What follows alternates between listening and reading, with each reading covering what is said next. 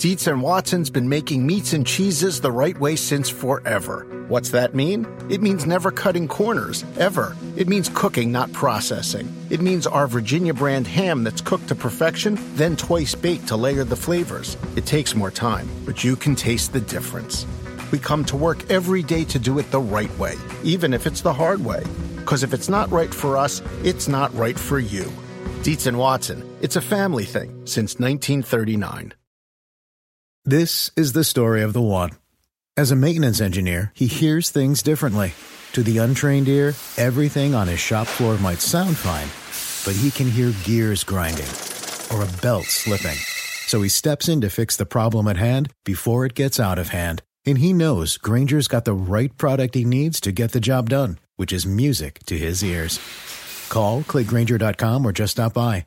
Granger, for the ones who get it done.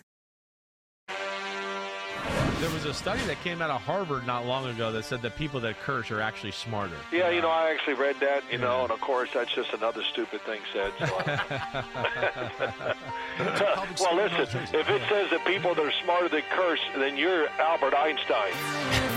Well, that sounds about right. I do think I am Albert Einstein, and I learned from a guy that is known as my father, aka Big Phil, aka the Big Fucker. I learned most of my four letter words from him as I was growing Wow. up. So he can say what he likes. All right. And I know one thing we know for sure. All right. We got a good one today. Chris Simms unbuttoned. Ahmed Fareed's not here. He's on a contract holdout. He's asking for a million dollars a show. We're trying to work that out. We'll see if he's back in the building next week. But Big Phil is here today, and I mean, I just think it's funny that you know Morehead State's telling a, a, a Harvard study that what what what's really smart and what's not. It's kind of hilarious to me. But what's up, Dad? How are you? Thanks for doing the Oh, show. I'm with me doing well. Let, let me make my opening comments here. Uh, first off, you didn't learn all that cursing from me. I do not curse in the house. And Well, not anymore. Not anymore. I mean, you oh, did I do it when you were growing up? yeah, you did. It's all right. I'm. I, it's okay. Okay. I was good. Well, you know. I learned from my father, and of course, I got four brothers, three older brothers, and um, my dad used to sleep on the couch at night while we all had to sit on the floor and watch TV. And he would, I guess, have dreams, and he would curse in his sleep. that. And it was awful. Uh, he'd say things, and of course, you know, we're kids, and we all look, "Oh, Dad's so that's," you know, we'd laugh and think it was really, really funny. So, uh, sometimes it's hard to overcome your upbringing. So, uh, Yeah, we both got an excuse. All right, good. I didn't. I did not know that, and you weren't too oh bad. gosh, listen, it, Yeah. it was. We had a couch and one chair in our TV room that he finally built because the other one was about you know eight by ten. Right. all of us would be in there, ten of us, and he would lay across the whole couch, and nobody had a chair. My mom would sit in the recliner, and that was it. The rest of us sat on the floor. That's amazing. and he, well, you you knew my dad well enough. I just I just can't even tell you some of the words that came out of his mouth. Of course, as a young kid, we would laugh and just go, "Oh, this is funny," even though we can't sit anywhere but on the floor. But go ahead. Yeah, I know. He, he was great. Well, that's some of my some of my most vivid memories of your father, and why we're on that because you know the the podcast listeners they know a little bit about your family. Your mom, of course, was you know big Barbara Simms, who we got our size from, and you know your dad was the the grit, strong, no nonsense type of guy. But when I was growing up, my my most vivid memories when we used to go to Kentucky sometimes would just be him like nap time. That was a real thing. And when he would nap on that couch, damn, it was like the house had to be quiet. And I remember grandma telling me, get outside and go play basketball because her her king, her husband, was taking a nap and he'd be snoring in there. And I remember tiptoeing around him and doing all of that. Oh, could he snore? Oh my God, you're right. And my dad, I won't. We're not going to get into all this. Uh, I should write a book about my brothers, this whatever. But my dad had one thing. I don't know when it started. Started early. It didn't do it with my oldest brother Dominic. Right. Uh, but when you graduated out of high school, get out. Well, go, well, so. Or even before you graduated. Right, right. Okay. well, you tell the famous story, and before before we get into preseason week one reactions, because uh, me and Dad we're going to go through it today. We're going to hit about every main topic that there is to hit.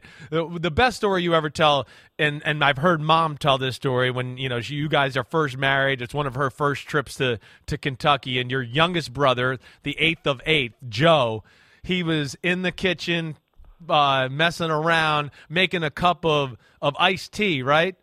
And yeah. Well, Joe had just graduated from the University of Houston. He was a baseball player right, there. right. He was living in the basement Yep. as he had a job, which he still has to this day, uh, with an insurance company. And he comes in from work. My wife, Diana, and my mom and dad were all sitting at the kitchen table, which is what we did, and played cards and Right. talked, whatever. Right. He comes in, pours a glass of iced tea, sits down. My dad goes, "Damn, boy, there's a lot of ice in that glass." and my brother goes, uh, uh, uh, uh, uh, yeah. And then, you know, five minutes later, he gets up and pours another glass of iced tea. And my dad goes, "You gonna have another glass of iced tea?" And my brother's like, now he is, co- uh, he can't even talk. He goes, "I'll tell you what, son," or I think he probably said, "Boy, hey, listen, son, I want you out this weekend." And my brother goes, "What do you mean?" He goes, "I want you to move out. You're out." and my brother goes, "Well, I don't have a place to live." He goes, "I don't care. Go, go." Shack up with one of your little buddies or whatever. You're gonna leave this weekend. And there's great. my poor wife sitting there, not moving, looking straight ahead, won't even look at me hardly. And yeah. Welcome to Kentucky, in Diana. household. Right. yeah, hey, Right. he looked at it.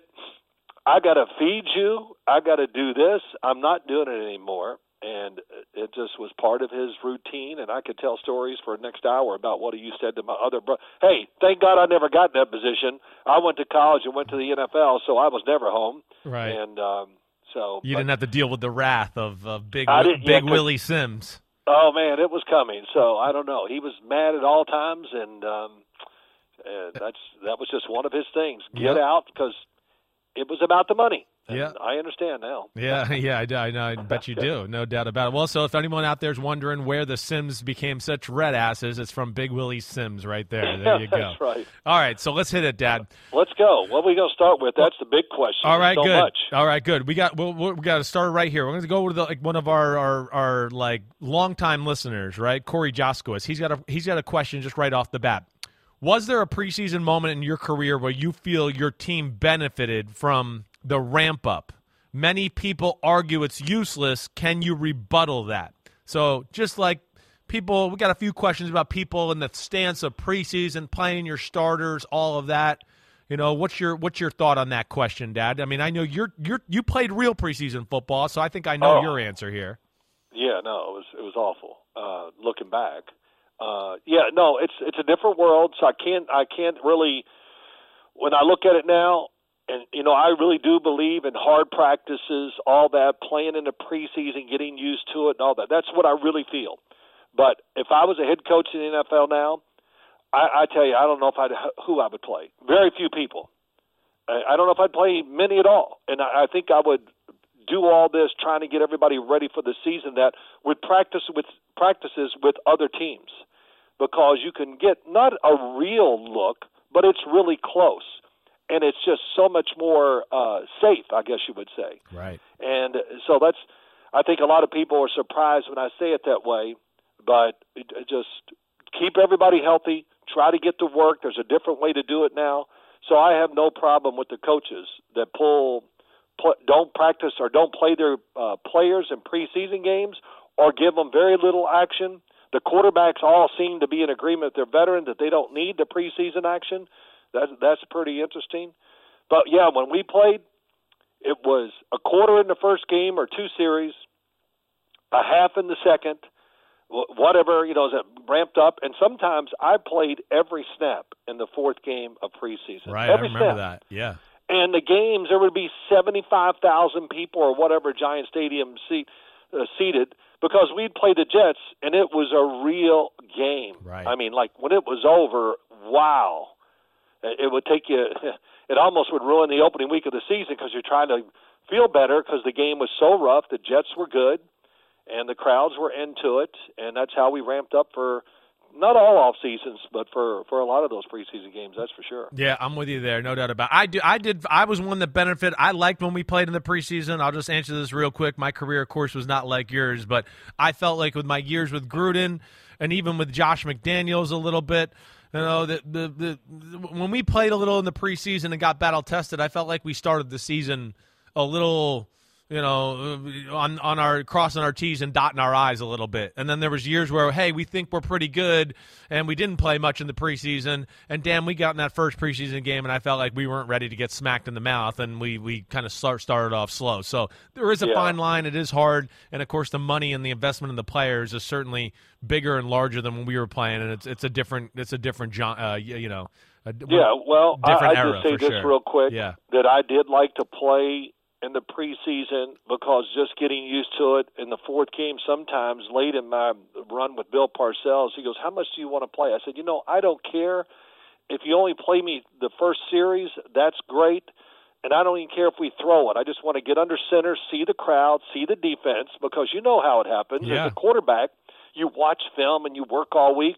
Then you go out there and get under center in the stadium in the game and everything. You go, what the hell? What are they lining up in? I can't focus on anybody here. right, right. it's just, did we study this week? I don't know. and uh, so you you got to learn to really be able to focus when you even you get under the center. And I did like that, and I think um, most of the time that happened, especially under Bill Parcells, even with Dan Reeves, we did it too. We we played a couple series in every game just to get everybody ready for the season. Yeah, no question. All right, so let's say you, you just brought up the Jets. Let's hit let's hit on some of these second year quarterbacks, right? That we saw right. this weekend. Let's start off with the Jets and Zach Wilson right off the bat. You know, just of course the injury, but like, what were your thoughts? I know it was only three to five throws, twenty three yards. He threw the dumb interception, um, but you know, just how did it look to you, and kind of what was your overall thought of the Jets as you looked at the game? Well, I'm just really judging really the quarterback, the football team. Uh, you know, the Jets. I thought the. Well, I don't know what their defense was doing in the opening series. I didn't look at it close enough, Christopher, to say did they, how many starters they have out there and all that. But it didn't look good. Right. But Zach Wilson just physically, yeah, he threw the interception thing, whatever. I just thought he looked good. He made a couple good throws. He moved really well. Even on the play, got hurt. You can see he's like a lot of quarterbacks we see in the NFL now. He's going to be able to get out of the pocket with with great ease and and run, or really, he's more of get out of the pocket. He likes to stay behind the line of scrimmage and look for throws. Right. But yeah, I think I was going to be. I, I just felt like as I watched him, and once he got over that interception and the shock of, oh my God, here we go. Um, it looked pretty good, and I, I was excited to see him play. So it's a big deal. Can't wait to see what happens tomorrow and what is the final outcome is. But man, does that really? I watched the game. I almost tweeted some things out. Robert Saleh. It looked like all of a somebody sudden- shot his parents, or you know, Oh. he looked oh. like he was going to die. I know him and Joe Douglas. stood there. Yeah, he stood there, didn't talk, no expressions, Right. and it finally took a little bit, and a big play happened for the Jets, and he started coaching again. But I understand that feeling too. I really believe it when they said it on the telecast. The whole team just went silent on the sideline, Right, no doubt. and they're sitting there thinking, "Oh my God, here we go again," or whatever. And um, so that's just some of my thoughts about that game. Yeah, no- about the Jets. No question. Yeah, yeah. I, I mean, we had one question here, and I'm just going to read for from our man at Evan twenty one sixty. He wanted to know about the rookie class, and Evan, hey, I'm going to dive into more of these guys as we go. Right now, we're going to kind of hit the the the top subjects, quarterbacks, go around the league. Garrett Wilson did look good. I got to take a closer look and really evaluate evaluate him. Jeremy Ruckert too. Here was the guy other than Zach Wilson, and I kind of agree with you, Dad. You know, on Zach Wilson, Quinnen Williams was the star of the defense for me. He is disruptive and everywhere. But hey, it, everybody don't don't over evaluate any of these guys. I did Wilson's, you know, the pop in his arm and the the twitchiness of his athleticism, scrambling out of the pocket. It's real, and I like that. And it's a shame he's not going to get to work on this a little bit more in the preseason. But uh, Well, yeah, yeah. you know that too, and you know it now. Fighting that injury, it's so hard. Let's just say it. We get a really good diagnosis tomorrow, and everything is about as good as it can be. Just the fight to get healthy again, then to get back in rhythm. This is not. Oh, he could.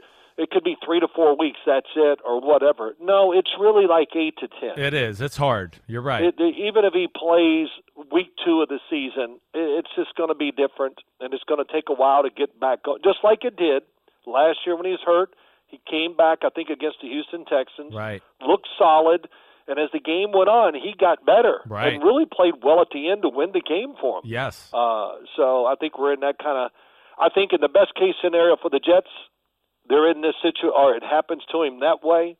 Uh, also, just real quick, I've talked to people with the Jets. I haven't been to their practices yet, But they said Joe Flacco, and I saw Robert Saleh on TV today. He goes, Joe Flacco has been tremendous, and he's got great talent, which you know he does have still one of the you know a tremendous NFL throwing arm. No doubt and uh, so that's that's a good thing to go to as a backup. yeah, sure. no question about it. They've been raving about Flacco, and they've been raving behind the scenes about Zach Wilson. So that's why that's a shame. All right, yeah. so let's move out to the Bay Area. Well, go ahead. Do, do, while you're there in the game, you want to do real quick. You want to do Jalen Hurts? Just a quick thought. Oh, a hundred percent. Yes, we Yeah. got to do that. Yeah, good job by you there, big guy. Definitely. Let's talk about first off, you and I, same thought.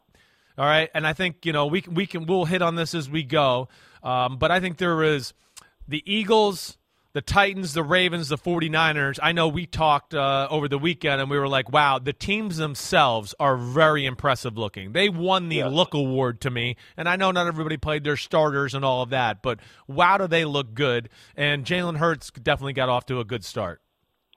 Yes, and you know, I, I again, I watch a lot of TV as I sit here and watch games and listen. And you know, people, I guess a lot of people complain. What or no, they went overboard about Jalen Hurts and what he did in the game, six for six. And then you know, it's countered. Well, you know, they did. Listen, they played in that little stint that he was in the game. That's how they're going to play, and that's going to be how their offense is going to look because you got to defend those receivers. They got a good offensive line, and you're right. Oh my God, get off the bus. They're one of the top four in the league, top five at worst. I don't care how you look at it, but you know Jalen Hurts as a quarterback is going to get a lot of easy throws. And my last statement is here, and I told you this over the weekend. Every year since I saw him in his first action in Alabama, I have followed his career. And as he left Alabama, he got better down there. Yeah. He got better at Oklahoma. Definitely. And we've seen a slow progression with him throwing the football. Is it ever going to be NFL elite? No, it's not. It's just not going to happen. But it does get better, and uh, I think that's what you have to look at the fact that he's going to be a better thrower. And we don't want to get in situations like we did down in Tampa last year in the playoffs, Right. where we got to throw, and now that's not what we do. Yeah. So no, no that- doubt. that's I- that's I what think- I think about him. Yeah, you and I have talked throughout the pre, even since things we've seen in training camp. We thought his motion looked a little tighter and better, and Yeah. certainly controlled the ball pretty good last night. But you're right, their team itself is going to put defenses in a bind because you got to respect that offensive line, and they got weapons everywhere. So the Eagles are a team to watch out for for sure. All right, let's go to the Bay Area, Dad. Um, Okay. Got to hit Trey Lance. I mean, 49ers, as we just mentioned, the team stacked. They look good. Got a question from at Paul Kessler 44. Your take on Trey Lance's performance? I think he tightened up his motion and looked pretty good. Greetings from Germany. What's up, Paul? Thanks for tuning in from Ger- Germany. I appreciate that. But um, you know, I, I'll, I'll, I don't mind if you don't mind. I'll lead this off, Dad, just a Yeah, little bit with Trey Lance. First off, hey, I think the first thing is, you know, all you got to do is listen to the telecast to a degree. It was a good start. He looks the part. He has a great presence. There's no doubt about that. And I think where, you know, we all got to remember here this is a talented football team. And with Kyle Shanahan, even though Trey Lance might not be as surgical in the completion percentage of the quarterback rating, I do think even with him at the helm and maybe some of the deficiencies in accuracy, their offense can be extremely or more dangerous than it's ever been under Jimmy Garoppolo because of the running and the ability to stretch the field with his right arm, like we saw. But I will say, too, hey, first few completions, hey, they were very easy. They were set up by Shanahan.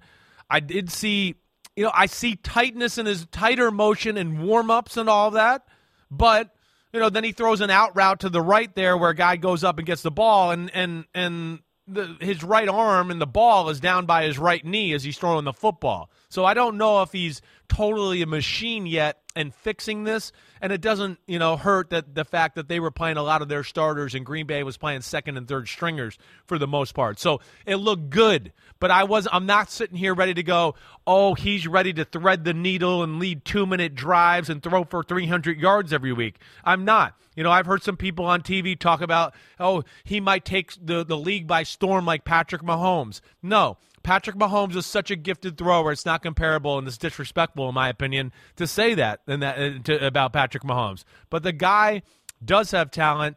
There's no doubt about that. And um, there was something else I was going to say, but I forgot. And go ahead. I'll, I'll just leave it to you. Yeah. Well, that's plenty. You know, listen, yeah, it was encouraging to watch him play to make the big throw down the field. You know, I, you know, I got to veer off here a little. If you want to know who to draft at wide receiver or what running back to pick later in the draft or whatever, look no farther than the 49ers. Your buddy Kyle. I mean, listen, Right. it's they do a great job. Their receiving corps, man, Gray from SMU. You know, he's again speed. Deebo Samuel, Brandon Aiyuk. I mean, they, they all have the chance to be difference makers. The 49ers look great as a team uh, overall. Like you said, they got they got two things. You know, you talked about those big teams in Tennessee, Baltimore, and Philadelphia. Yes. The 49ers have size, but the other thing that they have, I think, over those other teams, Crazy speed. they have speed Yeah, right. and a lot of it. Right. They got the speed at all the right spots, and uh, so. But Trey Lance, good job. I think the big thing for him this year, yes, he's going to throw it better than he did last year, but also when you turn into a runner, Yeah. let's don't take. He's not Jalen Hurts. He's not one of these big quarterbacks. He's not Lamar Jackson. You know, Trey, uh, Trey Lance, like um, the hits attract to him. When you saw him play those two games last year, oh my God, he took a lot of scary Yes, hits. he did. And so I think he learned from that. They'll call plays differently, and they'll use him to run the football. I think in better moments and big moments. And you know, the other team, I think we always got to say this: you have to be careful rushing the passer. Preseason, everybody's just let's get to the quarterback. I saw running lanes that even I could have ran through and picked up ten yards. But as the season starts and teams game plan, that's going to change dramatically. So, uh, but there was a lot to like. You got to like what you saw from the 49ers.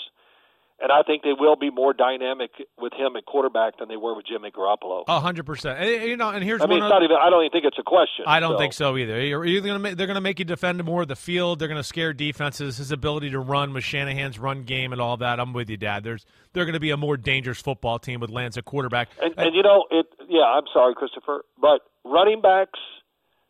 If you follow the league at all, when you go to the 49ers, what all of a sudden you turn into this guy that just flies up in there. yeah, and it is it's amazing to watch.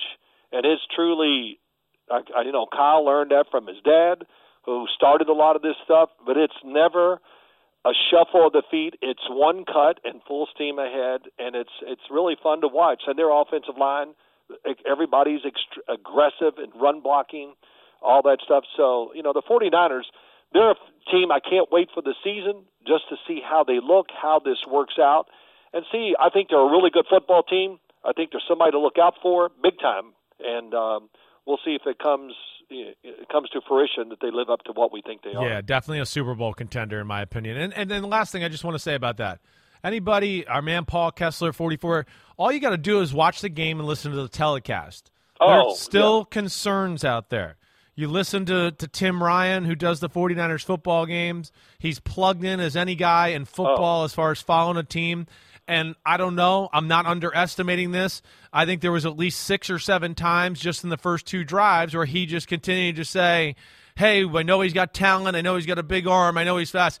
Can he consistently hit the target? That's the big question. And I know that's been the big question out there in training camp and OTAs. And that's what we're going to see. And that maybe be the difference between them getting deep into the playoffs, Super Bowl, or, you know, maybe Right. being a one and done type of football team. So we'll see yeah, where that you goes. know, that is really true. I will say this last thing. If you want to know anything about the 49ers, just listen to their preseason telecast.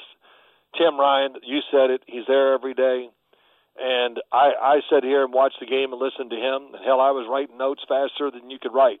And I just go, because, hey, when I want to know something about the 49ers, I, I clue into him. Yeah. And he does, he does a great job. He does. And yeah, he's, he's going to give the focus on them and, and give them the benefit of the doubt because that's, he works for them but his analogies and his understanding of the game at almost all positions it, it's tremendous it's it's a great listen Yeah, it definitely is. All right, so let's move over to the Jacksonville. Jacksonville, you know, I talked a little bit, and you you know, you heard me Yeah. talk about this, the Hall of Fame game. I was so impressed with Trevor Lawrence and pregame warmups because I felt like he he fixed so much of the things that you and I, you know, had little issues with him coming out in the draft. We saw the talent, we knew he was a real deal, but you know, you got to become a machine if you want to be live up to the number one pick uh, status. Thought he threw the ball phenomenal. I mean, there's definitely a change in his delivery and, you know, for lack of a better way, just body lined up properly, tighter motion, front shoulders in there. I mean, I thought, I really thought Trevor Lawrence looked really good. I don't know. What do you, you think, Dad? Oh, I did big time. Stats lie. Six of twelve, I think he was. Yeah. Uh, not uh, under under 100 yards, but he had a touchdown. Uh, he was letting the ball go. Right. It, he looked like it looked like Trevor Lawrence that I saw against the Indianapolis Colts the last game of the year, which by far was his best game of the year. Right. And you're right. All got himself in really good position, and he was throwing 30 yarders down the field like it was throwing a hitch route outside. I, I just I was so impressed with his freedom, the way he looked, yes. the confidence that you could see he was playing with, and you know Doug Pederson, you know he's kind of I'm not I don't want to pigeonhole him this way, but he has a lot of little trick plays and you know the RPOs which he loved or whatever. But just watching that game, it's like man, we got a guy with a big arm and we're going to take advantage of it. Yes. A lot of plays down the field, and I was very impressed with how he threw the ball. Yeah, definitely threw the ball well. I thought there was two plays he missed. There was a second and goal where he tried to force the ball in on the goal line. He had the corner over the top. There was a third and nine on the next drive where you know he had the old three verticals to the right, and the inside guy was gone for the touchdown, and he was too late to get it, and he kind of threw it into double coverage in the back left of the corner. But again, those are things where I just look at it and go, and I don't care. He just another preseason game, he'll hit all of that stuff. It's how Yeah. he looked, and he looked good, and I think that was a good start for Trevor Lawrence. And I'll stand by this too. The Jags just look good. I, again, I'm not saying they're going to the playoffs, but when you just look at a team and go, wow, things are going in the right direction. Travon Walker's the right pick at number one. Look at what they're doing. They they widen him out wide, and he can get after the quarterback. So uh, I, I'm excited for the Jaguars. Again, I don't think it's playoffs, but I think it's a, a big pain in the ass type of football team as the year goes along. Oh, absolutely. You, first, you have the quarterback. I, you're just going to be coached better all over the football team. And I think the receiving corps, just going out and get Zay Jones, would just everything about him. It's it's an uptick, and of course, I think the other thing is too, Christopher. Yeah. I'm sure practices are better. You feel better about the coaches. You have great confidence in them. Not only is you know Doug Pederson, look, he's done it. He's done it. He's shown everybody he can run the football team, and uh, very impressed. And yeah, no playoff team, but now you look at that AFC South. It's just not a walkthrough. That's one more team now you have to worry about a little bit. Just knowing, especially down there, Yeah. they had some two really great games this past year, and they really fought a lot of teams. You'd watch their games, and they looked physical. But here's what hits me: how they played against the Buffalo Bills Right. and the Indianapolis Colts. Take those two teams, or those two games. They look like a big time, you know, playoff team in those games. So I think that's something they learn from, especially against the Colts at the end of the year. And man, did they dominate the Buffalo Bills when they played them during the year too, which Yeah, was did. really surprising. Josh Allen couldn't get anything done. Nope. Uh, so it, it's got to be exciting to be down in Jacksonville right Yeah, now. definitely. Josh Allen gave the other Josh Allen a, a schooling that day, if anybody That's remembers right, that. everything. Yes. Around any corner, within every battle, and with the dawn of each new day, the threat of the unexpected, the unpredictable, and the unrelenting lies in wait. But Marines will always be there. They are the constant in the chaos. No matter the battlefield, Marines adapt to win, defeating every shifting threat, protecting our nation's future. The few, the proud, the Marines. All right, so let's go to Chicago. let's hit on this a little bit. Uh, they had the Chiefs, the Chiefs uh, Bears game. Hey, talking about what you talked about a little earlier on. I mean, the Chiefs played their starters to start the game, and it was like riding a bike. And Mahomes just bing bong boom. They go down and score a touchdown, and he feels good. And I love them for that. I do. That was cool to see. But of course, the big questions are Justin Fields. We got a question from at Fair Games. What's up, fellas? Can you tell me what you think of my QB Justin Fields preseason debut this year and break down some of the rockets he threw on a couple of third downs? So, Dad, Fields is one I have a little bit of an, you know, I, I'm a little, sometimes I go, ooh, I like what I see. Sometimes I'm not sure. I'm still not sold on the motion. I know it was a good start. I understand that. His ability to run, he's built like an Adonis. He does have a presence on the football field. But I, I guess he's another one I'm going to classify here as I'd like to see a little bit more legit NFL type throws before I I really put myself out there. Um, so I liked it, but I guess I'm not maybe as in love with it as the stat line or some other people are out there. No, I don't either. Uh, yeah, it, w- it was a very small sample size, that's for sure. And I think too, you know, we always the, the line is, and I like it. You know, oh, you got. We look at the run so intensely with the quarterback, which in a lot of cases that's true, and I understand it to be able to move but when the season starts, it's a little different than we're going to see in preseason, that's for sure. But yeah, I, I feel the same way. I want Justin Fields to become, uh, you know, a real knock it down thrower from the pocket. Yes, he's going to run. We're going to that's going to happen. I think he does that easily. But yeah, it just the football. I don't know what to say. I didn't look at any plays and go, "Wow, that was really good." Yeah, he threw a a back shoulder that almost was hit. Whatever, unbelievable catch down the right sideline right. into a, I guess a little fade down the left sideline. I watched that, and that that was a good catch, good throw, whatever. But I just need to systematically just keep making plays from the from the pocket. That's kind of what I want to see because I take the other stuff for granted. Right. But he's going to move, he's going to run, and get outside the pocket and complete some passes when nothing's there every once in a while. But uh, we'll we'll follow the Bears. Uh, I look at them and just say this: Wow, it could be a really rough year in Chicago. That's what I, I. Agree, agreed with you there. I, I, do agree with that. That's where I do feel like it's a little unfair to Justin Fields. He does not have the greatest supporting cast. And you know, to my man there, you know, fair games at fair games, gameo. You know, I, I know I look at I'm I'm viewed as kind of the Justin Fields hater. You know, but uh, I, I, think if you're listening to me consistently, I, I, I, try to keep it real on pretty much of all these guys. And I gave him a lot of praise when I thought he fixed some things last year, certainly. But to what Dad said, you know, the fade down the left sideline, you know, dipped under the ball, nose of the ball kind of, yes, it was a spiral, but the nose of the ball stayed in the air. You know, the guy had, Dar- Darnell Mooney had the guy beat by five yards. You know, he underthrows it.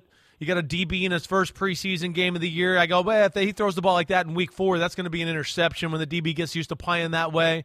So I just, you know, again, big completion, but I don't sit there, like you said, and go, wow. And then the other play you're talking about, I think, was the one on the sidelines with Tajaé Sharpe, where, hey, you know, put it in a spot where his guy could get it. But again, I challenge people to go back and watch it a little bit. Ball fluttered, did not have great pace on the ball and it was a phenomenal catch. So that's where I say that. And again, I know I'm looked at a little bit as the uh, resident uh, Justin Fields hater here, but I, am not. Well, you know, no. it's just it's it's just doesn't pop to my eye quite yet when he lets go of the football.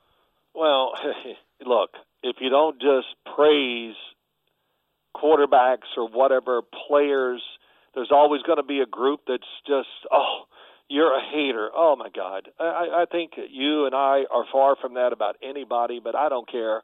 Think what you want. We're not. You're always going to get that. You could get a thousand comments, and a lot of people are going to pick out the one.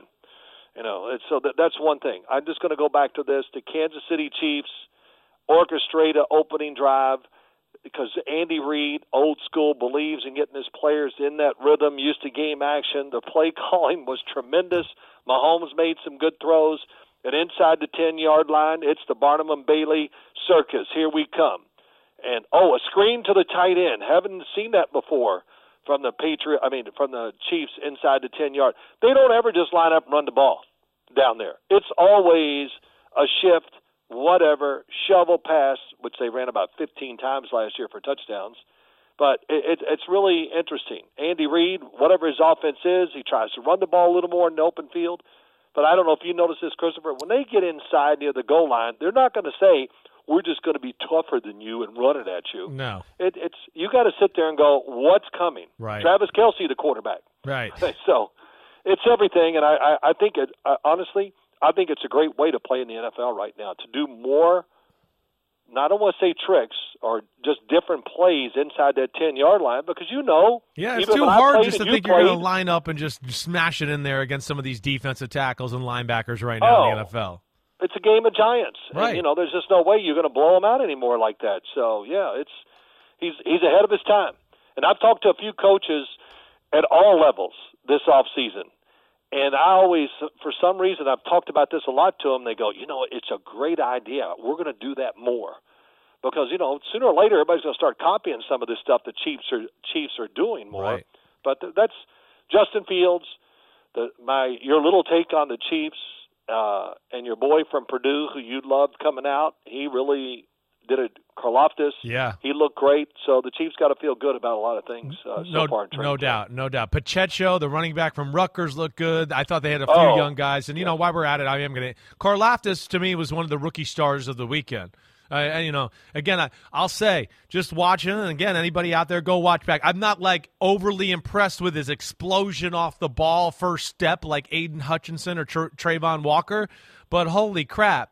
I mean, just a man. And how many times he just pushed offensive tackles back into the quarterback. And, you know, just like we always talk about with like the guy where, oh, he's a great speed rusher. So, you know, the tackle's always worried about the speed, speed, speed. And then that brings in the power play because the tackle's always worried about the speed. Karlaftis is kind of the opposite. You watch the game go on, he bull rushed a bunch of people throughout the game, starting tackles included and then they're worried about the the bull rush, and then all of a sudden it's a swim room around the edge or a, a move inside because they're all bracing for the power move. So Yeah. uh, he has something to him, and he, he he belongs. I know that. I saw that right off the bat. Uh, well, he goes from a four eight speed guy to a four five because of what he does. Yes. So the power is so real and everything like that. You and I talk about this all the time. You know, we're talking about tackles. Everybody go, oh, are you a good enough athlete to stop the speed? No. Are you strong enough to stop the power right, rush? right. Because when these guys hit you in the chest, can you anchor right in there? And I've kind of changed my thought on that too. Yeah, As far as tackles, we both have the last few years. Yeah, yeah. Oh, I want a guy with great. No, I want a guy that's upper body as he is a giant. yeah. We want Orlando Brown or. Trent Williams or that kind of guy where you just yeah, good luck trying to move him. Yeah, that's right. You know, you can catch them by surprise, and they still don't get moved. It's just because they're so big, upper body dominant, and uh, you're right. It, it's kind of changed how I look at tackles a lot in the in the last, especially this past year, but maybe the last couple years, just kind of changing my whole thought process about how do you protect the quarterback. All right, one last guy on the second year, guys. Kellen Mond. Kellen Mond, who Oh, okay. you know had a, did a nice job yesterday against the Raiders. You know, uh, you know, uh, again, again, I've been a fan of him. I think he's got a great motion. He plays within the pocket. You know, I wish he was a little more assertive. I will say, or just would throw, you know, throw the hundred mile per hour fastball in there. It felt like he was placing the ball a little much yesterday. But either way, uh, you know, and he and he plays a little small. He does look small in the pocket, but we saw his ability to move a little bit. And I think the other thing that jumps out to me, Dad, is just never really loses control of the ball. Every ball is a perfect spiral, and Yeah. you know even when he's off target, it's just barely off target. And he can throw with touch, and I know he has the ability to drive the ball. We kind of saw that on the second touchdown pass he had with a little slant to the right, but thought he looked good, and I think he's clearly more talented than Sean Mannion, in my opinion, and would really be shocked if he wasn't the backup to Kirk Cousins. Well, you know, listen, all these things. oh, You're right. I'll just say this about Kellen Mond first. Uh, Yeah. I thought he did look good. Uh, I do wish every once in a while he would drive the ball right, instead of step on to, it. Yeah. Yeah, you just step on it. You know, and and again, is arm strength important in the NFL? Let me answer this really emphatically. Yes. If you think it's not, then you I just I don't know what to tell you. I'm not going to listen to you first. But there's always 3 or 4 throws a game that we never talk about. If somebody runs for 5, oh, look what he does. But we don't go, "Wow, that throw is a difference maker." Right. and there's and, and those throws are usually big plays throwing it between defenders 15 and 20 yards down the field throwing it over the top throwing a a rocket on the run whatever it is and that's to me separates a lot of quarterbacks but we never talk about it uh, it's just it's really interesting that way because I guess people don't notice everybody thinks everybody throws a damn ball the same way in NFL I think that's what it is. crazy Exactly right. Right. you know, what what were his numbers? That's what I got to hear. Let me hear about that dumbass quarterback rating again. Oh, I mean, guys, I watch some guys on the week. They play great with the situation, their talent versus the other team, and it'll come down to the numbers. That's how we're going to judge them. Right. So, uh, this Matt Stafford. Let's just you, Tom Brady. Tom Brady lives for the big play. Yes. He can't wait to try to drive a football between two defenders and all that stuff. And that's why he's going to throw a few interceptions. But he doesn't care because on the other side, we don't judge it. We just look at the interceptions. How many plays did he make with aggressive decisions and really aggressive top level throws? Judge it that way, and uh, or at least give that some credence. But uh, I know you're whatever. right. So Everybody just thinks the laser down the middle, everybody can throw it, and you go, no, no, Rodgers, Brady, Mahomes, Josh Allen. Not everybody can do those throws. That Justin just, Herbert. That yeah, Justin Herbert. That just changed the the field position from their own 25 to now you know the opposite 40. And you're right, it, it's too easily glossed over. And I think you said it right. It's because everybody thinks, oh, it's the NFL. Everybody hits those throws. No, there's difference in degree of difficulties and and some of those throws that only the great quarterbacks can make. And Kellen Mond, yeah, that. But I thought his movement was really good. And you're right, free up a little more. Uh, but he played really tough at Texas A&M. That's one of the reasons I thought he made a lot of throws at Texas A&M under pressure into tight spots, and uh, just what he gives you. You know, I, I get talking so much, you and I, but these decisions, Sean Mannion and Kellen Mond. Okay, I understand. Let's let it play out a little, but let's just make the damn decision. Yeah, I know. Let's go ahead and groom the guy to be the two. Instead of, well, we're going to keep a judge in. We already know. Okay? There's limitations. I like Sean Mannion at Oregon State, but I like Kellen Mond more with the Minnesota Vikings. And I just see a bigger upside and a guy that can help, a backup quarterback that can move around enough like he does and make throws on the run and all that. That's almost what you want in the league now Right. because the backup quarterback's not going to be the drop back passer usually that the starter is. Yeah, So, hundred percent. All that ends that conversation. Yeah, we're on the, we're on the same page there for sure. All right, so let's go to another one. let's go to the quarterback competitions. Let's go Seattle Pittsburgh. All right, I want to we got to hit on that game and really and both sides of there. But let's first, That was great. Yeah, it That- was great, right? I mean, it really was. Yeah. It was probably the, the game of the weekend, just as far as all the storylines and the quarterbacks that you know have a chance to be starter. Let's start off with you know the Seattle side. Well, I got, before you even get going, I got to say, I felt like I was watching a regular season playoff game. I, know- well, yeah, those two psycho head coaches, they got their guys out there hitting and playing crazy. And you know, Mike Tomlin, you know, yeah, and, uh, Pete, you know, they run tough training camps. Definitely. They don't mess around. It's you know, Mike Tomlin even admits it, and I, I was kind of surprised. You've been to those practices, so you know more than me. I just go by what I kind of see on TV a little, but the crowd, the teams, the play calling, it wasn't, you know, that's the one thing overall about the preseason I noticed with a lot of these backup quarterbacks and everything.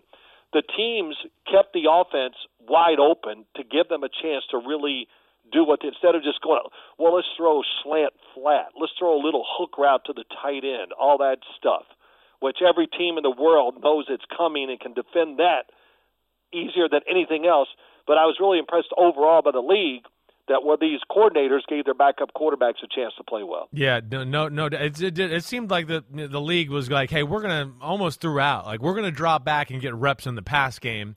You know, Yes. pretty much everywhere for the most part. And I got a question here from our uh, our man at Lazy Brahmin. He wants to know. What are your thoughts on the QB battle between Drew Lock and Geno Smith after preseason week one? To me, this is Lazy Bra- Brahmin. He says the offense with Drew Lock looks more dynamic and fun to watch. But did the fumble at the end firmly get Drew out of the competition for week one versus Denver? Go ahead, Dad. I'll let you lead this one off. Well, of course not. If we're going to go, oh well, he fumbled and that changes everything, then you know, no, it, it's not. I thought they both played well. I think during the off season, I was asked this question a lot. Look, they didn't win last year with Russell Wilson at quarterback, so let's start there. Yeah, right. I'm not knocking Russell Wilson. Yeah. But let's don't look at this and judge the. You know, that's all we talk about now. Everybody, well, Seattle, Russell's gone, and I understand it's a rebuilding football team. They're trying to change again. But I think what we you see in the NFL, just thinking you're going to run the ball and be super dominant that way is not going to happen. But I thought Drew Lock and Geno Smith both played well. I think everybody, everybody underestimates Geno Smith. He's got size. He can move. He has a really good arm, and he can throw on the run, and he can make throws from the pocket. He showed that last year when he started with the Seattle Seahawks once again. And Drew Lock, hey, sometimes when you move teams, reality sits in. You go, not only are you playing to try to get a starting job, you're playing for your damn career too. Right. So he's been good in training camp. I thought he was really good in the game, and it's going to be interesting to see what happens. And this this is a true quarterback competition. It is one. You're right. But right. I do think still, even after that game, and even though I, they both played really well, I still think Geno Smith has the edge just because he was there last year. Yeah. They know him, and he understands so many things about the offense that does take a while to learn. Yeah, understands the offense, understands the way Pete Carroll wants to play. Doesn't have the reputation of being the turnover guy that Drew Lock. I do think that feeds into the narrative a little bit. And I, Sure. I'm, I'm with you. I, I would be shocked if it's not him. But I think you're right. It's a real competition. Both are super talented. Both got big arms. Lock maybe his arms bigger than Geno's, but it's not by a lot. Geno can make every throw and then some for sure. And they both had great escapability and play Yeah. big and have a presence in the pocket. I like all that. And what I will say too, Dad, just to add on to what you said, because you kind of pretty much said it all. Uh, uh, our man at Lazy Brahmin. Here's the other thing to take into account here too. Just hey, don't you, you got to evaluate the whole situation. Geno Smith got to play against most of Pittsburgh's starters other than Cam Heyward, TJ Watt, and Minkah Fitzpatrick. And then he didn't have DK Metcalf or, or Lockett. So he had to play the Steelers, the emotions of, oh, it's the Steelers in preseason game one, which no quarterback in fucking football wants to play the Steelers in preseason game number one because they're going to do crazy shit. And you're like, oh, shit, here comes Blitzberg. And we've been working on basics in training camp. So uh. there is that aspect that you can't forget. And then Drew Lock gets the benefit of coming in and going, oh, they, you know, hey, I was on the sidelines. Oh, the coaches told us what to kind of expect. We get a little feel for how they're playing us today. So don't ever forget that aspect. Is all I'll say either way. But I, do- I'm with you. Both looked impressive, and I'm, I am. Out of all the QB battles, I think that's the most interesting one uh, to watch here as we go on because. Well, you, yeah, you know, I don't mean ahead. to interrupt you, Yeah, but good. I, I've been to workouts with quarterbacks, and Geno Smith has been there. And all I can say is, when you watch him in person, you just go, "Wow, I'm impressed." right. I know it's just a workout, but I don't care. It's not average stuff. It's like I said, he can really spin the football. He can throw in all weather. You know, he showed that with the Jets. He, you know, I'm sure he'd lo- love a do-over with the Jets to be more mature, to handle himself differently, and all that. But you know, youth, a lot of things come with it, and he mishandled the situations. Uh, but he's really done a good job since he's been in Seattle. Yeah, no doubt about it. He has. All right, so let's go to the other side of the ball there, the Steelers, who had three quarterbacks that played well. I mean, Yeah. to me, Trubisky and Pickett take the show for sure. And I, I don't really think Mason Rudolph's involved in this conversation. I think they're just being nice to a guy that they're loyal and they picked in the the Right. second round way back when. You know, but but you know, our guy here, Stuart Miller Davis, who starts week one in Pittsburgh. All three had their moments this weekend. Uh, I you know, I, I think you and I are on the same page here. I, I still think Trubisky will start, but and I was impressed with how he looked. But wow, Kenny Pickett, Wow. Kenny Pickett looked really fucking good. Yeah, he did. Listen, they all three played well. I'm gonna do it quicker. Mason Rudolph, I, I really thought it's, it's again. I give him a lot of credit. I think he physically has gotten better every year he's been in the NFL. You know, he was really mad that he wasn't a first round draft pick, Right. and um, I didn't view him that way. But I think he's gotten more athletic looking, smoother throwing the ball Definitely. throwing it better, you you name it. And I, I think he's a really, really good backup quarterback, and he understands how to play the position because he threw nine million balls out there at Oklahoma State. Right. For Trubisky, yes, it was good. I loved it, watching it and all that.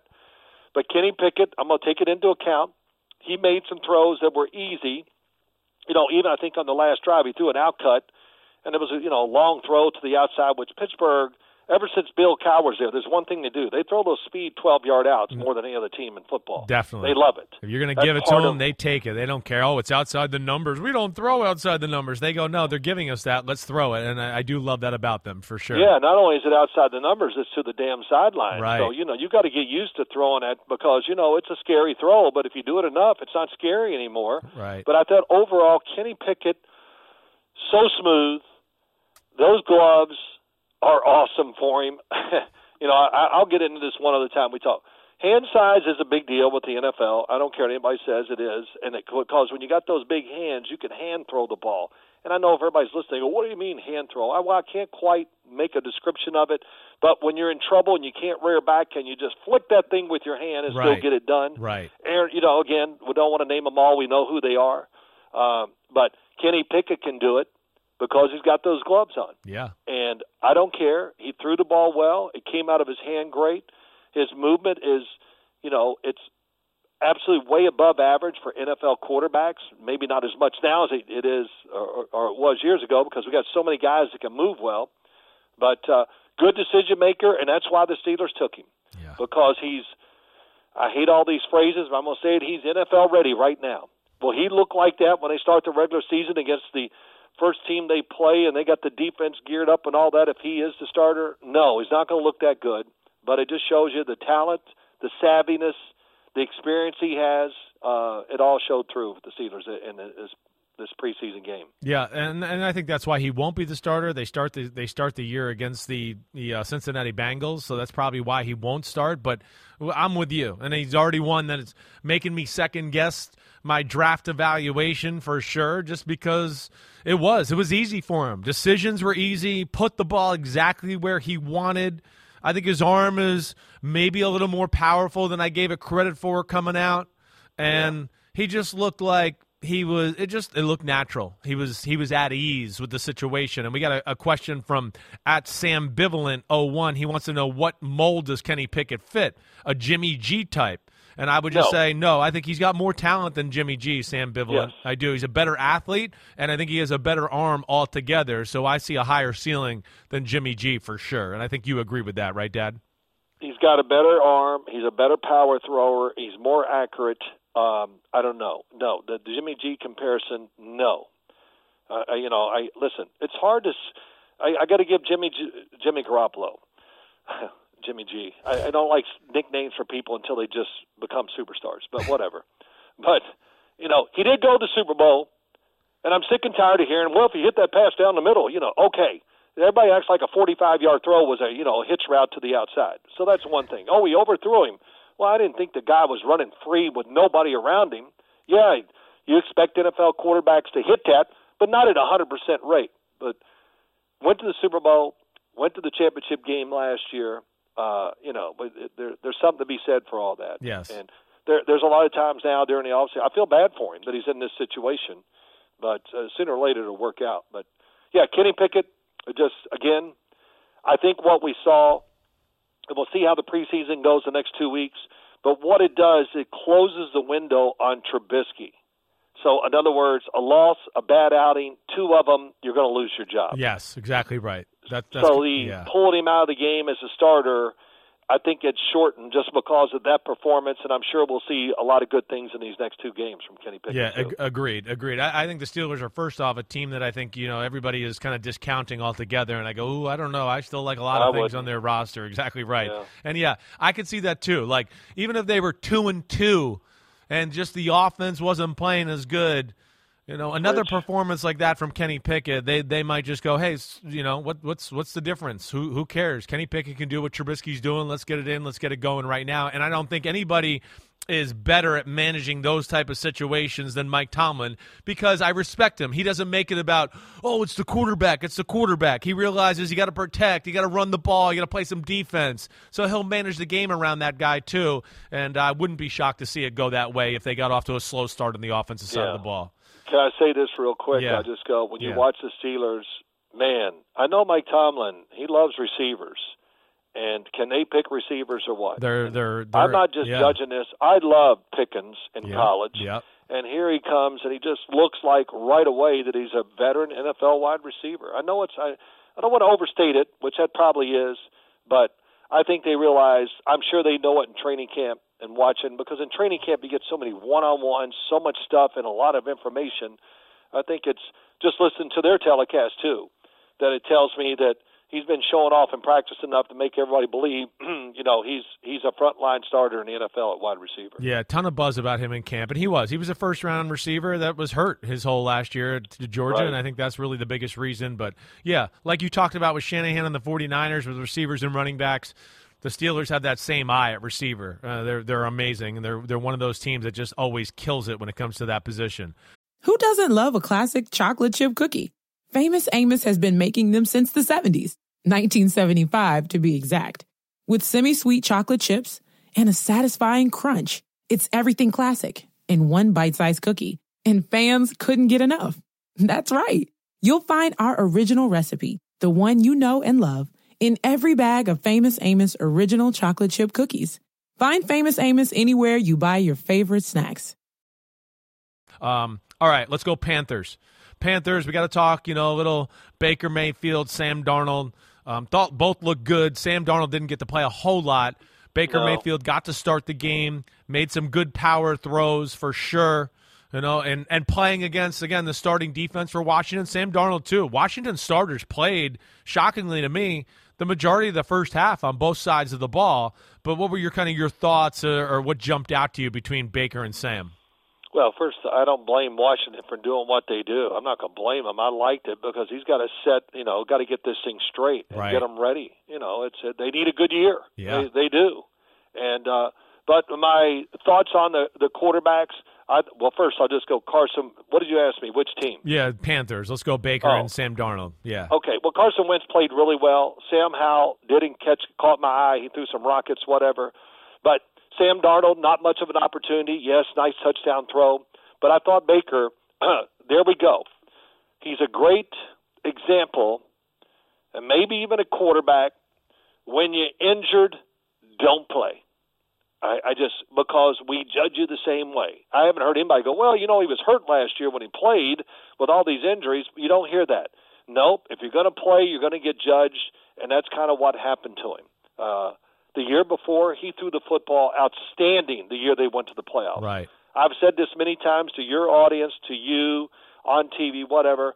I said to him when I interviewed him late in that year, I said, "If you?" My first question: Are you throwing the ball better now than ever before? And he didn't even before I could get it out of my mouth. Yes. And that's kind of what it looked like. Those few throws we saw in that game, his arm looked like it had great. Uh, it was lively, power on the football, and his foot movement and uh, scrambling. He's faster and quicker than Sam Darnold. I, I'll be shocked if he's not the starting quarterback. And you know, quite honest, I'm just going to be honest here, or not honest, but Yeah. I would name him the starting quarterback right now. You would just let the team Yes. start letting him be the leader and take over the locker room Yes. and give them some pizzazz and let's go. Let him walk around. All right, I'm the man now. Let's go. You- Right. You, know, it, it makes him become a better leader right away this week if you do it. Now they're not going to do it, I guess, and I'm just this is what I think. And you know, these quarterback battles, most of the time we know who's going to win, and you know, I always kind of think they're well, whatever. I'm not a big fan of them a lot. Sometimes, like out in Seattle, you have to do it or whatever. But I think I've seen it such a little thing there we saw there. But I can see he has a better arm, can spin it better, and he's more athletic than Sam Darnold, and he's got a pretty good track record too of winning some big games and playing well. And um, yeah, give him that chance to take hold of the team, and don't wait too long, so where he only has one week or whatever it is. What Matt Rhule said after this game is that what he said after two games he would name the starter. Right. Right. Yeah. So okay, I guess we can wait a few more days, but just me. It's easy to do it from my viewpoint. I would name him now and get it over with. I get your point there. I do. I, I do think there's some value in that, and I think that's where Baker Mayfield really separates himself. Dad, just to echo, echo. I, I, I mean, you're you're right. His arm's better. I'm with you there.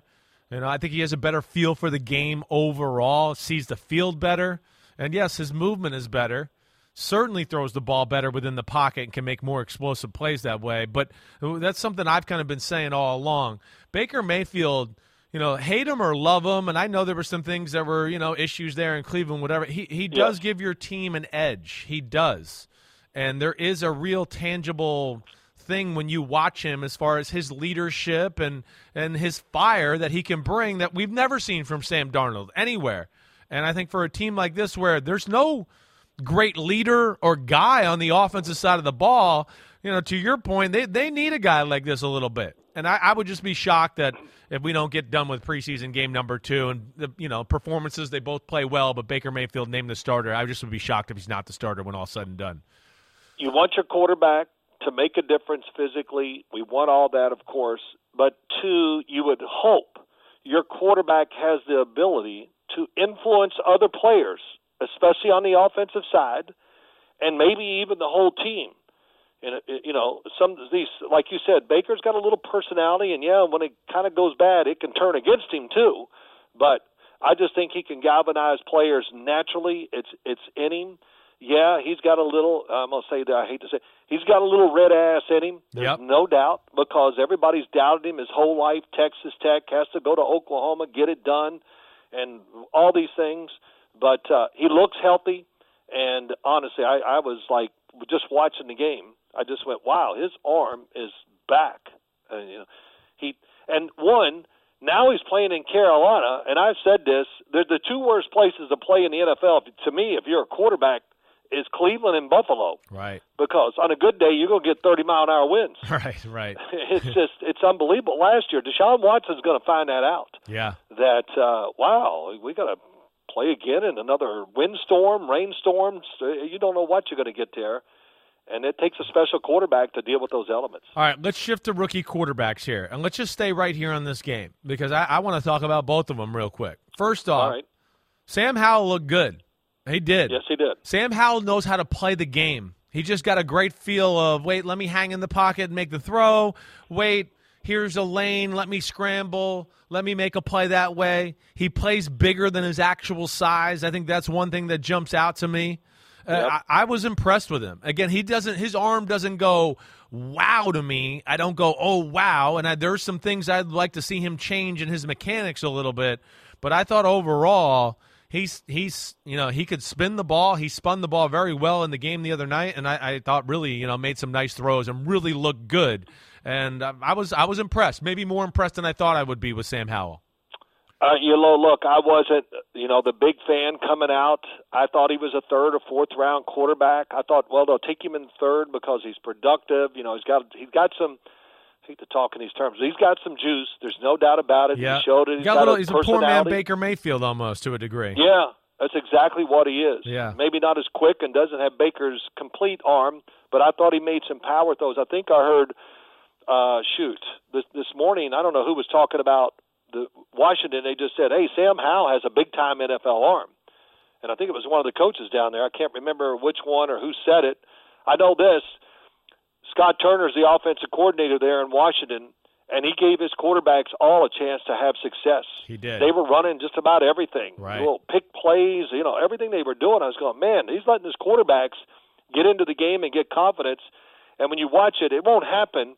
But Sam Howell excites me. I got, I was so happy or impressed with what he did in the game that I go, damn, are you going to give him a chance to be the backup quarterback? Um, I, I- know Taylor Heinicke played well last year. I Uh-huh. liked him, but there is definitely a difference in the physical ability, the size, uh, even the movement. Because Sam Howell's strong. I Yes, mean, he's he a is. big, thick dude. Yep. And honestly, that was one thing I wasn't crazy about. I said, damn, he's big. Right. And you know, in, in North Carolina, but he looked in great shape, moved around, and really impressed. I, I wondered the same thing, and wouldn't be shocked to see if you know.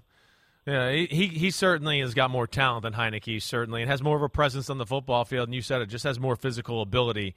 Uh, I was kind of wondering the same thing. Well, you know what what happens is when you watch the game and you see them back to back, you just I'm not getting into the total results or nothing like that. Just going, wow, you know that that it just jumped out to me really that quick, that decisive for me.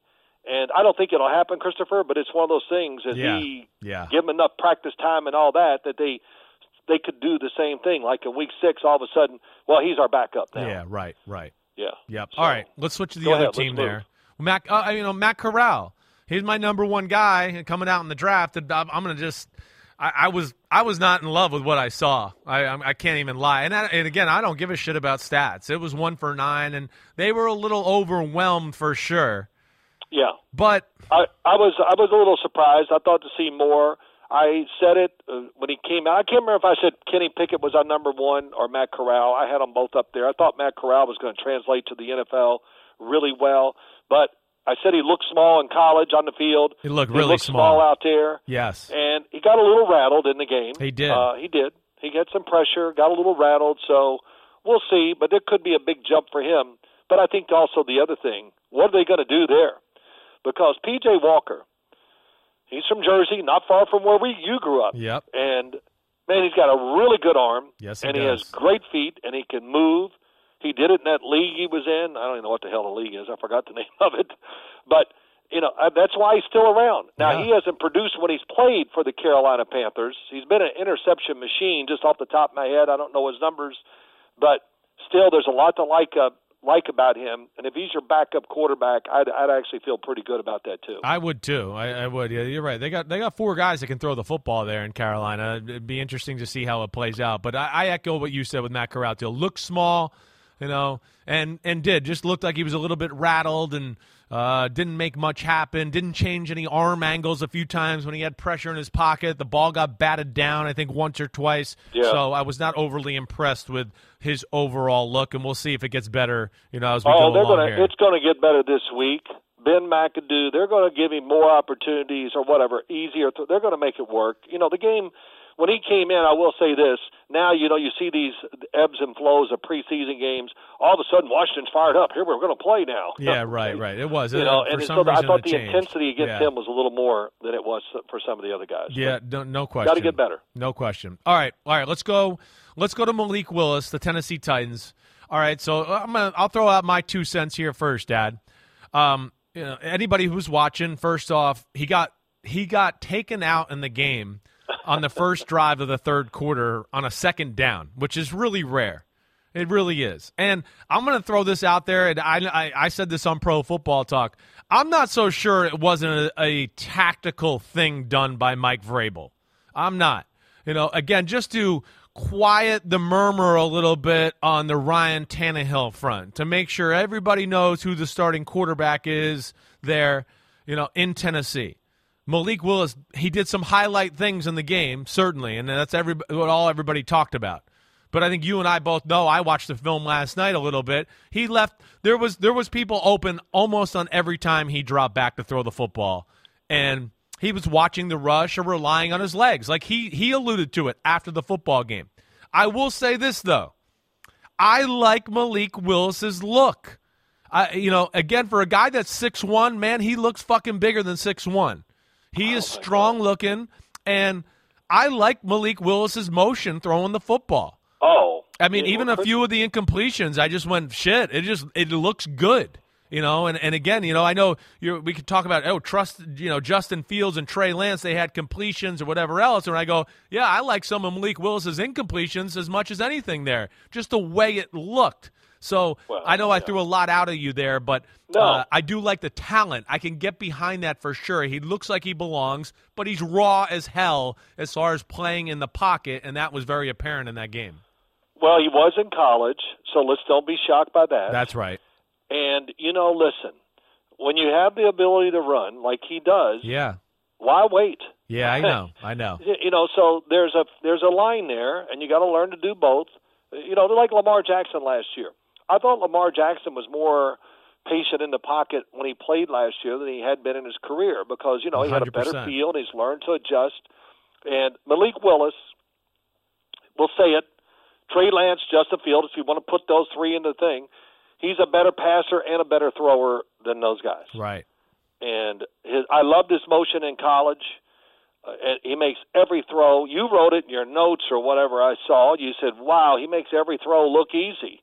He throws 18-yard sideline routes like he's he's throwing it to his son in the backyard and catch. It's Right. so easy for him. Right. And I don't think he has a son. I No, we, we know what you mean. You got you. But wow, just seeing him on the field, I couldn't get over when I watched the game on TV. I just went, "Oh my god, look at his legs!" His legs. He's got some pair of legs and ass on him for sure.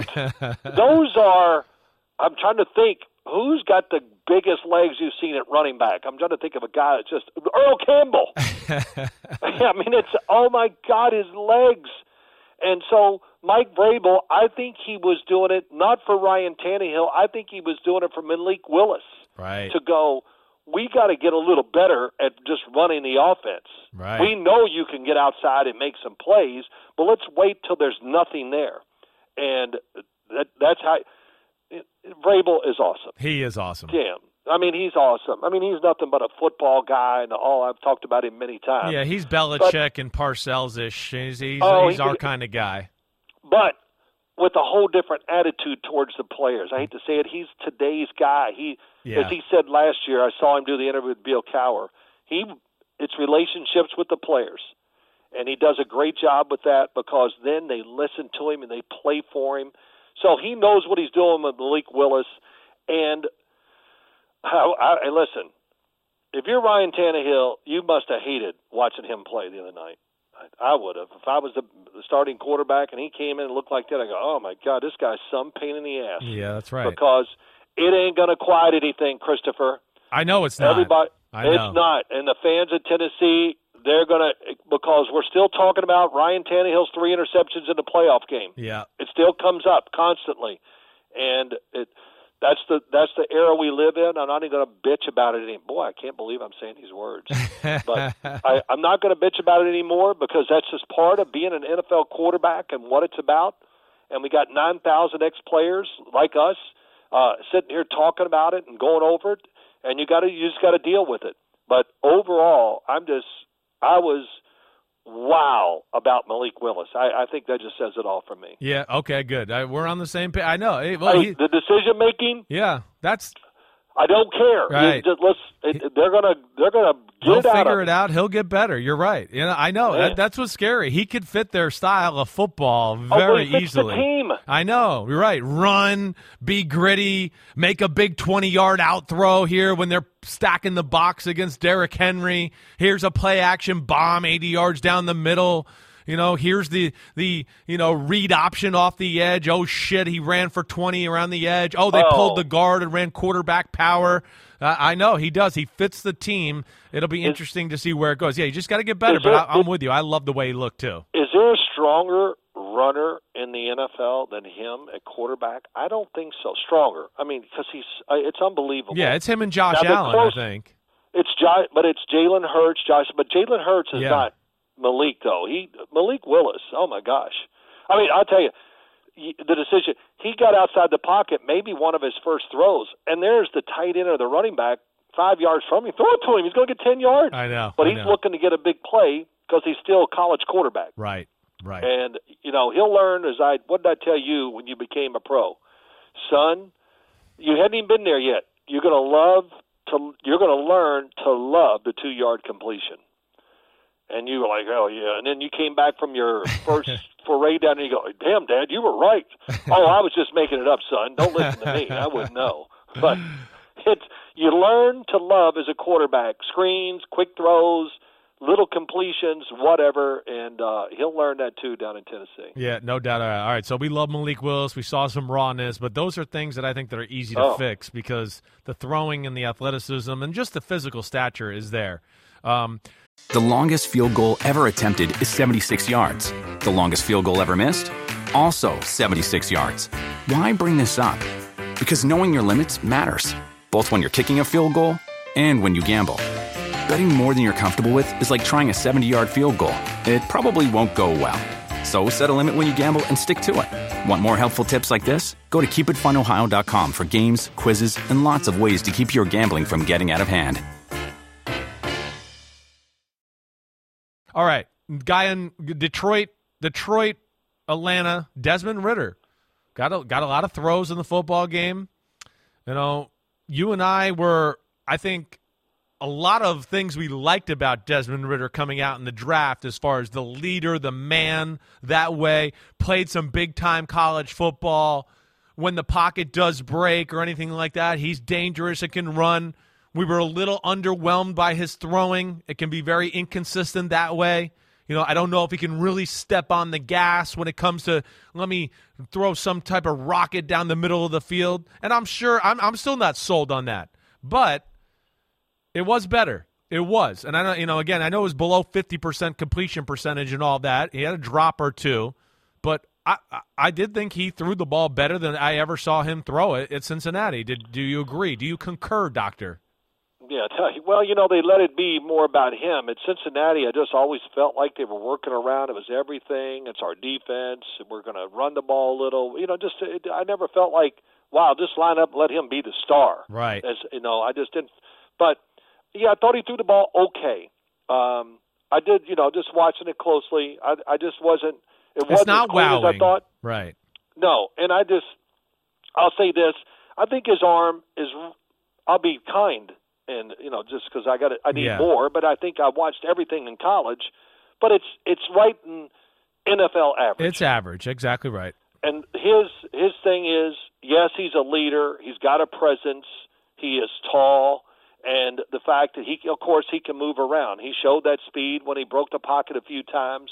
But you know, I, I just wonder how big of a point will that be in games when he gets there and we see real NFL yes, defenses the where there's game planning and right. all that? They're gonna they're gonna make him make throws to beat us. Yes. And I, I got to say this real too. I thought Marcus Mariota, when he was out in Las Vegas or, or whatever, he changed who he was. He got he's in unbelievable shape. I think his throwing's back on par where it was early in his career. I think it's gotten better, and his legs, you know, he's as fast as I've seen him. You know, I, it's it's been a long time. Really, it feels like it's been five years since he was a starting quarterback, and all those things. But I was impressed with him, Yeah. and I and I, and I, I'm not shocked. I think he kind of fits the offense that Arthur Smith is going to run, and I'll give Arthur Smith a lot of credit too. I like how he called the preseason game again.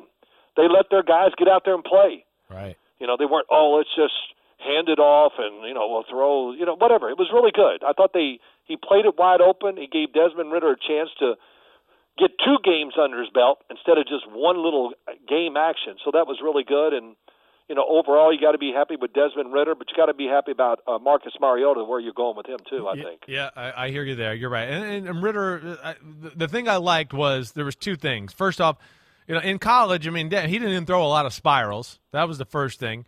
And then in college, always had the damn wide open front shoulder. Not like Sam Howell did, but it was always open to a point where I go, man, can you just turn into one? I did think I saw Dave Ragone, offensive coordinator, quarterback coach. I thought that was the, the first throw of the game. I went, oh, look at Desmond Ridder, like trying to keep his front shoulder in there a little bit more. I did think the motion looked a hair tighter, but there's no gas on the ball, to your point. You know, No. it's nice. It's controlled. He had an interception to the left. If anybody wants to go back and watch on an out route, the ball was in the air for four minutes. It got called back because of a penalty. I don't know if it was holding or roughing the passer. I can't remember. Yeah, right. So that was that. You know, had another pass that was intercepted later in the game. Had the balls that just die out when they get to the target. So I'm with you. I, I, the throwing is less than. It's not quite where you want it to be, and I wasn't impressed with that as maybe a a Sam Howell who showed me a little bit more pizzazz and, and juice in his arm, you know, maybe more than I even saw in college. Ridder, he corrected some things, but was not, yeah, not, not necessarily in love with it. And I think you're right. It's about NFL average as far as that's concerned. Yeah. Is he going to make? We talked about it earlier. Is he going to make three or four of these? Just let me just be. I'm not even going to say the words. Just be that guy. I'm going to rip it in there. The Brett Favre, you know. Yeah, right. I, I've told this story many times. I did a show with Bill Parcells. They were playing Green Bay that week. Brett Favre threw a touchdown between a safety and a corner, which you know even Brett Favre probably goes, "Why did I throw it?" And it's a touchdown. And Parcells said to me, Simms, why do you think he made that throw? And I said, because he thought he could get it in there, Bill. And Bill goes, damn, that's a good point. That's it. You know, you know, so they see it, but he Desmond Ridder's not that guy. I don't think he'll ever turn into that guy. And but he still can be a really good starter in the NFL. And again, I'm just, you know, these guys. It, uh, just watching everything this weekend. Is a blanket statement, but I got to be. I didn't probably study the quarterbacks as much this past year because I tell you, I just got so sick of listening to everything on TV. I go, I'm gonna get out of this game, but I'm gonna judge guys a little differently coming out now. They're getting so many reps. They're getting everybody's in a passing offense in Yeah, college, or right, most of them, Right. and they just come in the league differently. They do. And uh, they play. They're used to playing in front of big crowds. They play in big programs most of the time. So, oh, okay. So what? They got a, a few more. But if you play at Georgia, you're you're playing pro football. Yeah, right. Or Alabama, some of these teams. But so I, I got to be careful how I judge them. And uh, I think I'd hit Desmond Ridder right on the nose as far as everything that I kind of saw in that game. Uh, but again, with Arthur Smith, how they run that offense, he's a good fit for it. Yeah, hundred percent. Um, all right, let's go back out to. I just want to. We got, about seven or eight minutes left here, big guy. Okay. All right, and I like that you've thrown a, a few, you know, semi swear words. Phil Simms unbuttoned here today, but Well, I don't think they're actually truly swear words, right? no, you're Uh, right. You know, I don't- you're right. You're, they're borderline ones. It depends what Borderline, household you're that's in. right. It depends what household you're in. Not in our household, that's for sure. uh, all right, Jordan Love, three interceptions. guy people are always bagging on him, you know, and, and certainly as he's been put in a very tough situation. Saw him throw two touchdown passes. You know, Right. one to Romeo Doubs, who's kind of been one of those camp buzz guys, and a lot of the buzz guys we heard in training camp kind of popped in we, at preseason week one. But, you know, give me your thoughts on Jordan Love and just the overall look there against the 49ers. Well, I, I listen. If I was in the front office at Green Bay, I, I don't get to watch him every single day, but I've heard about people that, who have watched him every single day, and I, I would be very disappointed. I, I really would, and just it just wasn't clean. And again, I couldn't care about the three interceptions. I'm not even judging them. Just the whole overall throwing. It just, you know, I expect more. We see quarterbacks that we talk about them endlessly. Uh, J- Jalen Hurts for one, whatever. They get better every year throwing the football, and it just comes down to that. Just a pure act of throwing did not wow me at all. Here we're talking about Malik Willis. We're talking about everything and all these guys, and I can't even put Jordan Love in those categories. So it's very hard. That's a tough assessment of him, but I haven't seen the improvement. I- don't know if he's trying to be like Aaron Rodgers. I think You a little be too much. You are. Yeah. But you know, I thought he was a really inconsistent thrower at Utah State. Right. I mean, really inconsistent. And you and I had talked about it. Yeah. And I think as you watch more and more, you kind of came to that conclusion Right. too. Right. And I still see, by NFL standards, it it's just not even close to consistent enough. Yeah. You just, it, it, I just look at it and go, you really can't count on him to make all the ordinary throws, and I surely can't count on him to make wow throws.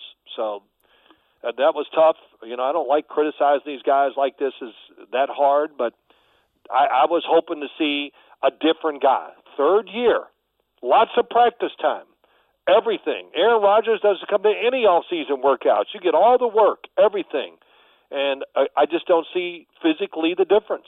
Uh, the decision making, maybe that is better. I didn't Yeah. It that. was. I I'm- thought he was okay there. Yeah. Right. yeah, but that's great. But it, it's just we know we're in a different world now. NFL quarterbacks, you got to have something that really puts you over the top, and you tell me what puts him over the top when you judge him. No, you're right. There's nothing that puts him over the top. I guess what I get gets me and where I defend him a little bit is just I feel like people just totally want to shit on him completely. Yeah, and I want to go, well, gosh, it wasn't shit. I could show you other backup quarterbacks that were shittier than Jordan Love, and I would they first round picks? Yeah, that's the problem too. Exactly right. I know you're right. So that that's that's where it hurts, and you know that's not necessarily his fault. That's Green Bay's fault. Uh, yeah, that's true too. but I- but I, I but I you know uh, I, I I guess I'm not quite as critical as the way it looked. I thought there was, you know, the touchdown pass the, the down the right sideline was not was bad. beautiful. I thought he did a pretty good job of like what you kind of said, where he at least it wasn't just freewheeling. I don't know what the hell I'm doing. I guess that's where I saw a little improvement. Staying in the Oh, pocket, yeah. he went to the right place with the ball. You know, I didn't think two of the three interceptions really weren't his fault. But to your point, the one that he throws the little out route to Doubs on the left side, you know, I think that's what you're kind of talking about. Like, yeah, Doubs could have caught it, you know, but it gets bobbled because it's behind him. And you're saying it's it's year three. It's a five yard out route. That ball's got to be fucking on the money with perfect pace and spiral and everything like that. And it was kind of a wobbler that was behind and floated in the air. And it gave a chance for the 49er guy to get in the interception. And yes, there's a crispness, a crispness that is not there with it. And I can't quite pinpoint it all the time.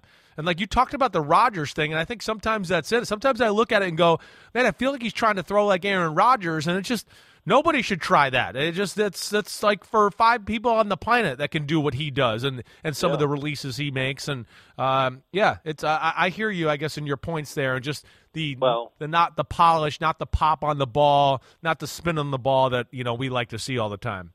I thought he played tough last year when he started against Kansas City. Really tough, hung in there, all those things. But again, the throwing was just, you know, it was okay. And I'm not judging the decision making, all those things, going the right place, being more settled down in his third year and all that. Uh, You know, come on, I gotta. That's just okay. But again, it's got to come down. You know, is all these things we expect. But what what's going to make it what's going to make Green Bay 13 and 4 or whatever, 13 and three for two years. Well, what's going to do it with him there? And I just think it's, you know, again, um, I, I, I guess I'm not saying I was disappointed, but I just expected to see more for Jordan Love. I said, oh, I can't wait to watch the game and how crispy he's going to look and all that. Yeah, all the decision make that's a different thing. That's not even what I'm talking about. Yeah. Just the crispness of him delivering the football, and uh, that I didn't see as overall good for the game. And um, well, we'll see. I'll watch the next couple games, and maybe he'll make me eat those words. But damn, you get to basically play all that. I just I just expected more. Yeah, I get you. I get you. Yeah, there's some things that yeah, it just it's it's it doesn't look great and it doesn't look first round worthy, and I think that's the point at the end of the day. All right, last So we're guy. talking about all these first year guys. Yeah. Sam Howell, Desmond, everybody, Malik Willis. We're just going on, and Kenny Pickett. Would you take him over any of those guys right now if you had to start a game tomorrow? I definitely wouldn't. Mm, yeah, I wouldn't take him over Malik Willis or Kenny Pickett. I know that for sure. Sam Howell, maybe I'd think about it, but yeah, I mean, Yeah, maybe. Sam was that was a good start, and he did impress me. You're right. So th- th- I, I hear your point. You're you're you're exactly right. I I I, uh, I don't know if I would either. I don't know if you can trust the the throwing on a consistent basis uh, like you really want an NFL starting quarterback. All right, let's go. Wait, we got like one minute left here. All right, All right, quick, let's go. Deshaun. You know, I know it was a weird. Oh. You know, he didn't get a ton of throws, but uh, first off, I just thought his arm looked live. I did think that. I just went, but damn, Deshaun Watson's arm is real. I mean, uh, that's the one thing that popped to me. Uh, but what what was your thought just seeing the, the limited time that he played? Uh, I just thought he looked like a guy that hadn't played in a long time. Uh, I was not impressed, of course, with what little action he got and what he did and all that. And you know, I'm just going to be honest here. I thought he looked like he's. I, th- he looks to me like he's ten pounds too heavy. Yeah, And you know, he has those great feet. He's got a great hand. Right. Although we talked about using the hand to throw it. right. He's got, you know, I watch him, and he's got long fingers and everything. He's made to throw. Long arm. There's a picture of him, maybe on Pro Football Focus, whatever you guys, uh, uh, Pro Football Talk. Sorry. Yeah. and, uh, of his arm and how flexible his arm is, everything. And uh, yeah, I got, I'm gonna just say this: I was a little underwhelmed by it. I really expected more, but I know he's been out a long time. He hadn't played in 793 days and 22 minutes.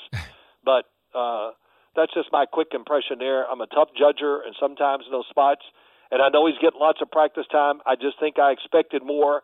And it, if I really looked at the game close, maybe I would complain because they didn't set it up for him to have more success too. Yeah, it was a little basic. It was, Yeah, you know, basic. fucking slant, stupid ass, you know, just bootleg play, all of that. Yeah. Had the drop by Schwartz. Had a nice play where he scrambled out of side of the pocket and threw a ball where Schwartz dropped it. I think on like a sec- second and seventeen or Right. eighteen. There ended up being a penalty. I will say this too. You know, and and I'm with you. The ball was it didn't throw perfect spirals. I did think his arm looked powerful. He does look thick to me, hundred percent.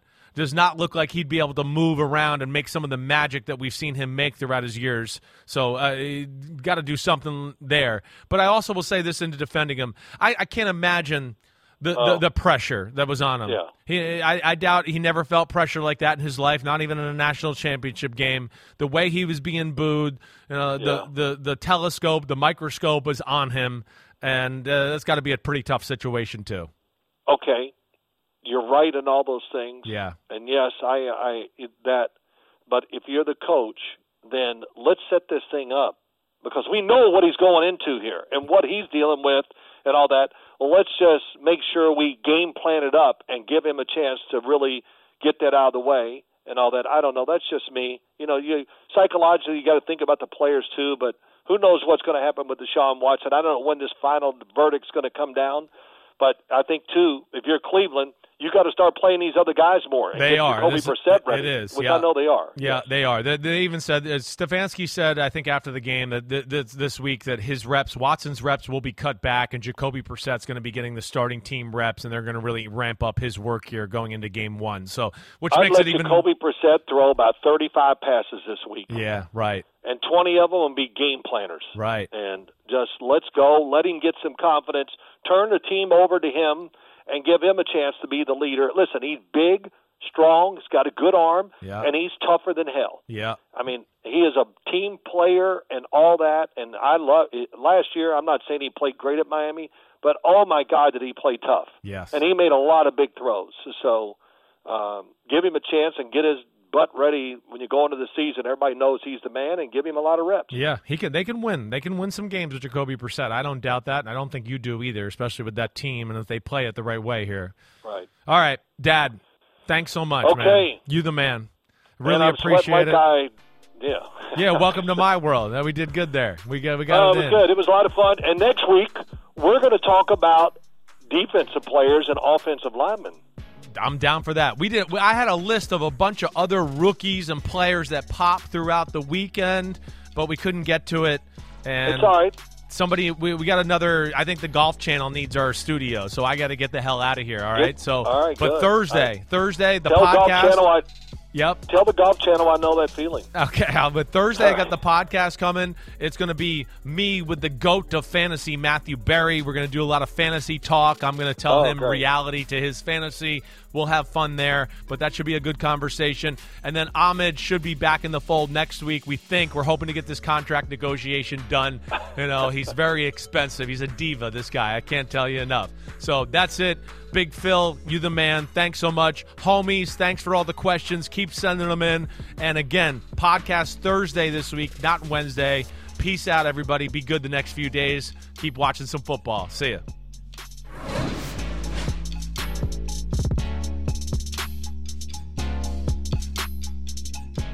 The longest field goal ever attempted is 76 yards. The longest field goal ever missed? Also 76 yards. Why bring this up?